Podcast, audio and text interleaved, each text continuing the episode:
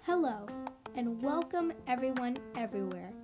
You are here with your Good- Discoveries host, Julia Ong. This episode is called What Does the Giver Give? We will be going over the morals and life lessons from the novel The Giver by Lois Lowry.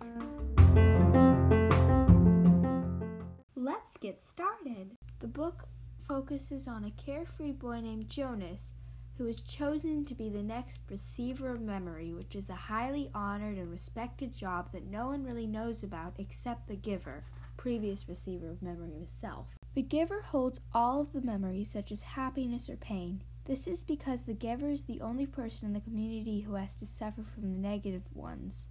Jonas starts to see his whole world differently after getting negative memories and starts to appreciate his life because everyone has a place in his community. Until the day he watches his own father, who works at the nurturing center, release a newborn baby because he is underweight.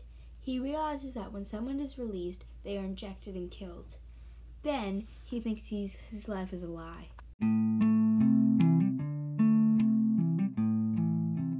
Here's a quote from The Giver after Jonas receives a memory about war. Attack! The shout came from behind the small storehouse.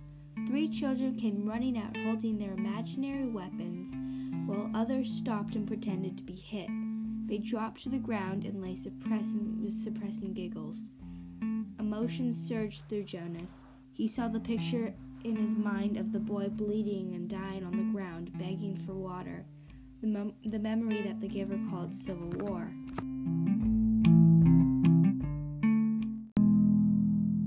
I would most likely recommend this book, even though The Giver was a little hard to follow and really sad. But The Giver teaches you the importance of feelings and memories because even though jo- Jonas's community was protected from bad memories such as murder or damage, they didn't know what love and happiness were, and that's why I'm glad that I do.